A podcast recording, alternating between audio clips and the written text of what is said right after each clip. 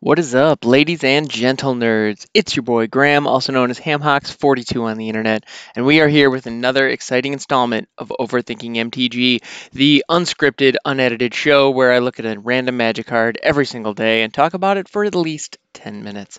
Alright, so let's go ahead and scroll on down. We're on the Gatherer right now. We're going to scroll down to the random card button. I'm going to go ahead and click that view card. Ooh, and today we got a good one. We are looking today at Boomerang. This is actually an instant that I believe came up recently in our conversation about Temporal Adept, because that card was mimicking Boomerang. It leveraged a very similar effect. And the one that we're looking at specifically right now is from 7th Edition. Now, this was a common back in the day that oftentimes accompanied cards like Unsummon or Counterspell that were just staples in blue control. So let's see, what does it do? Boomerang is an instant for 2 blue. So blue, instant, return target permanent to its owner's hand. It just return target permanent. Doesn't have to be a non-land permanent, doesn't have to be a creature, doesn't have to be anything specific, just a permanent. Anything that's on the board, you pay 2, it's back up to its owner's hand. So no matter what strategy you are going up against, this card has the potential to really slow your opponent down. Like the impact on their tempo with a card like this is huge, because even if they haven't played any permanents, they have lands. At the very least, on your turn 2, you can set their mana base back a turn, and that can be devastating. And like I was saying in the Simic Growth Chamber conversation, if you use that to bounce one of the bounce lands from Ravnica, the tap for 2, all of a sudden you're setting it back like 3 turns. So if they're using that strategy, if they're trying to leverage those, you have an opportunity with this card to really mess it up. And that's just beautiful. And then the other thing that's great about bounce spells specifically, now they lack the permanence of a destroy effect. They lack the yeah, at the end of the day, anything you bounce, your opponent can just play it again next turn. So that's a double-edged sword, because on the one hand, you can't remove something permanently this way. You're just putting it back into their hand. Now, if they cheated it onto the battlefield in some weird way, then that could be a really big setback. You know, like the Titans, like Uro or Kroxa come to mind, because they have to do, you have to play them from your hand and then have them die, go to the graveyard, and then you can escape them in order to actually get them to stick on the battlefield. So you bounce one of those guys with the Boomerang or an Unsummon or any, your Temporal Adept for that matter, your bounce of choice, then all of a sudden you're kind of resetting that sequence in a way that's a lot more meaningful than if you were to just bounce a creature that just, you know, comes in from the hand in kind of the standard fashion. The other thing that's great about, so the flip side, so there are two sides to that coin. One, the removal isn't permanent, and that's one of the things that makes bounce effects potentially less valuable than destroy or exile effects. However, the benefit of that is your opponent finds themselves on the next turn with the serious question, do I play what I was going to play on this turn, or do I play the thing I played last turn? And that is a real dilemma and a great decision point to put them in, because if they're trying to curve out and they're trying to be super efficient and hit all the points, see, this is something that is much more impactful in competitive magic than it is in like casual kitchen table magic. Because if I'm across the kitchen table from somebody and we just kind of slap something together, or if we're playing in limited to some extent, then you have a situation where there's a semi-decent chance I don't have a 3-drop anyway. So if you bounce my 2-drop, okay, that's not a big deal. I was going to basically just play a land and pass the turn. So, all right, I guess I'll play a land and play my 2-drop again. It doesn't really impact me at all. Now, that said, though, if I'm an aggro player and we're playing at a tournament caliber, or even if it's, whether that's a local tournament or a world championship, if we are trying to get every cent of value, every single drop of value that we can get out of every single mana we tap and every single play that we make, something like this that has an opportunity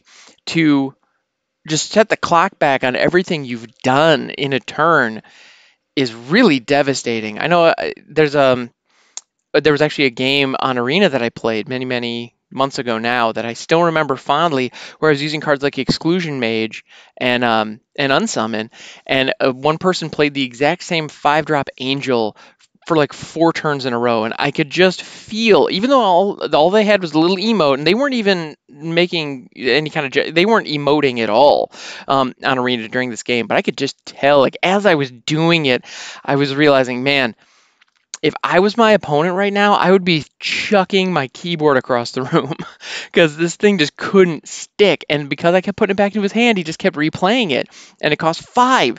And so, like, it was his turn 5, and he thought he had me, and then I bounced it back up to his hand. Okay, well, turn 6, he threw it back down. Turn 7, that's what it was again. Then turn 8, and I was able to just kind of like noodle away with these, with, you know, a couple weenies, and I ended up winning that game just by stopping him from leveraging his mana curve correctly. And if you can stall somebody out high up on their mana curve like that, whoo, because you end up spending very little mana, and they have to spend a lot to, you know, pick up the pace and, or, you know, stay in the game. So cards like Boomerang are wonderful because they give you an early tempo advantage if there's value there. Because if I'm going up against an aggro player and I know they're going to have some just bomb fire coming down on turn 2 and 3, if I have an opportunity to bounce one of their lands early, you better believe I'm doing that, because that slowdown is going to be really meaningful. That said, if I'm going up against another control player, that situation, those individual lands in the early game, probably not so great unless I have a finisher that I really need to drop on turn 3. Because then when I throw something like Boomerang at one of their lands, I'm either going to deny them that resource the following turn, or they're going to counter my Boomerang, in which case I'm denying them that Counterspell. So either way, this card is going to eliminate a resource. Yeah, Boomerang rips. This card is amazing. I absolutely love it. I have a handful of them. I don't own one that's this particular art, which is a shame, because this art is gorgeous, and we will definitely get into it. But you know, I have a number of the older, I think the ones that I have are from like 4th and 5th edition, where it shows like a demon that looks like it's being kind of like stretched into, or like being like squished back into aether. Anyway, but so the one we're looking at right now, this particular Boomerang, this card, it shows, this is, the art was by Rebecca Gay, who, by the way, is fantastic. I know a lot of people, her art style is very unique compared to a lot of other Magic artists, but she is incredibly prolific. She's all over the game, and there are very few artists who every single time I look at a card, like there are seriously, like there are a handful of artists. All Magic art is beautiful. Like, let's just call it what it is. Like, so if you're listening to this and you have illustrated a Magic card and I don't mention your name in a second, it's not that you are not a fantastic artist. If you have been selected by Wizards of the Coast to put Magic, or to bring Magic to life, you're doing a phenomenal job. Keep it up. Heck yes. And seriously, if you want to shout out on the show, just shoot me a message in Discord. I would be more than happy to do so. I'd love to look at one of your cards and talk about it, because seriously, hell, if you want to come on for an interview, I'm game. We're still in the early stages of this show, and I would love to, make it something. Anyway, that is to say, Magic artists are great. Rebecca Gay is an artist that you may think the name is pronounced Rebecca Guay, which I did for many, many years because it's G-U-A-Y, but I've been recently corrected. It is Rebecca Gay, as I understand it. So unless she reaches out and corrects me again, which I wouldn't be surprised. So I'm not sure, but I believe it's Rebecca Gay. That's my understanding. Anyway, so this particular art is showing showing kind of a flock of fairies, a group of fairies, and they are they appear to be lifting a tree folk into the air, almost whisking it away. Very reminiscent. Well, I say reminiscent, but this card came out, you know, a decade before. But it's very similar to Stolen by the Fae from Throne of Eldraine. I'm getting very much that same vibe from this. Except it's a tree folk. It's this big-ass tree folk that they're carrying. And ultimately, it looks like they've just kind of swooped down. Everybody's kind of grabbed a handle, or they've, like, wrapped, like, ropes around it and just are just hauling it away. And it's fun because if you look closely, so it's this big tree folk, and it seems almost indifferent. Like, it doesn't seem to be putting up a huge struggle. It almost, if I had to ascribe a human emotion to its facial features, I would say confused. You know, as if it's like, what? Well, huh? Like, I'm getting, what? Fairies? What's happening? What? And then if you look down in the background of the image, there is a small figure in billowing robes and a big pointy hat, and it has like glowing, some kind of orbs around its hands. And so you kind of contextually put it together, and I would say that that is most likely the planeswalker that has summoned this tree folk into existence to go to battle for it. Meanwhile, the opponent planeswalker has cast Boomerang and summoned a flock of fairies to come just carry this tree folk away. So that's kind of fun. It's an interesting take on it.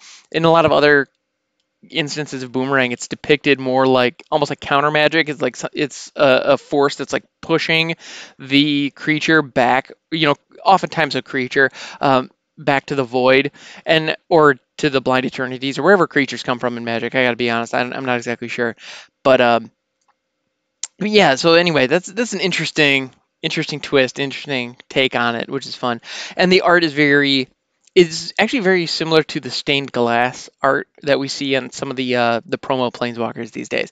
So it's lovely. I think it's really cool. And then Rebecca Gay is one of those artists that, you know, as I was saying earlier, there's a handful of artists that when I look at a card and go, man, that is gorgeous, there are a handful of names that if I look down, there's a really good chance I'm going to see them, just because for whatever reason their art style just really speaks to me. And Rebecca Gay is one of them. Her artwork is just very eye-catching. It's very unique. It has, I believe it's mostly watercolor, and it has a very,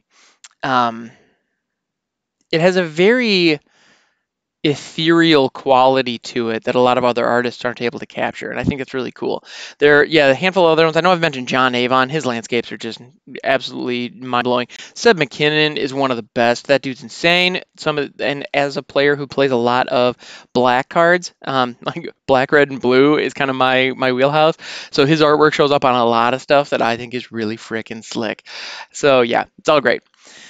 Anyway, there are a number of others. There are dozens of awesome artists, and like I said, if you are putting your artwork on Magic cards, holy crap, you did it. It's fantastic. I love it. I love what you do. Keep it up, because there are so many beautiful, beautiful pieces of art in this game, and there are so many amazing, beautiful pieces of art that are chilling on commons that are unplayable. That's the thing that I find fascinating. I had that moment when I cracked my first Guilds of Ravnica pack.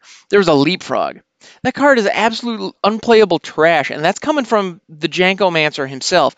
Like, I looked at that card and was like, where would I put this? Where would I ever put this card? It's like a 1/3 for 3, and it can gain flying some of the time. It's like, ugh, it's an awful card. But the artwork is showing a tree frog stuck to the side of a building, and it's looking down, and the sense of scale as you're looking down on the city of Ravnica from what looks like half a mile up, with the like looking over this frog's shoulder as it's looking down to the ground, is such a cool, beautiful depth. Like, if you were afraid of heights, that card, like if you were to blow that image up, like that might actually give you like a little palpitation, because it's got that sense of depth and height, and like I almost felt a little vertigo looking at it. It's just such a beautiful image, and the card is crap. Like, even in draft, like even as draft chaff, it's just not good. So anyway, that is to say, Magic artists, holy crap, you guys rule. That's just one example of one moment that I had. There are thousands of beautiful pieces of art, and we are very fortunate to be playing a game where we get to look at such amazing, beautiful, original pieces. It's so cool. I absolutely love it. I don't think Magic would be what it is today if it wasn't for the artists. So yes, artists everywhere, thank you for what you do. It's wonderful. There's also flavor text on this particular card that we haven't gotten to yet. So we have fairies, they're carrying a tree folk away, and a summoner is very bummed that his tree folk is getting pulled away from him. And it says, "Return from whence ye came. Edmund Spenser, The Faerie Queene." Oh, cool. This was back in the day when they were willing to put literary references on Magic cards as flavor text. They've gotten away from it now, but that's something that they used to do quite a bit, where they would actually take fairy tales or even Shakespeare. I think there were even some that had biblical verses on them, where they were actual quotes from famous pieces of literature, and they were, you know, slotted in as flavor text. You saw it on a lot of core sets, or ones where the plane was kind of ambiguous. That was something that happened quite a bit, or you saw that that was fairly common back in the day, and some of them are actually really cool. Yeah, I actually have a couple copies of Dark Banishing that have Shakespeare quotes on them that I think is pretty darn slick. I dig that, but I know it's not for everybody. Actually, come to think of it, I think one of them was illustrated by Rebecca Gay, too. Anyway, I can go on and on about the silly jank in my collection that makes me happy, but, well, I'll be back tomorrow to do that. So, all right, thanks so much, guys. This has been fun. Twitch.tv/HamHocks42. You can check me there every weekday morning, Monday through Friday. 5:30 a.m. Eastern Time. That's when I do my morning workout. We have a lot of fun over there. Also, hit me up on the Discord server. That link is in the description. Thank you so much, and I will catch you next time.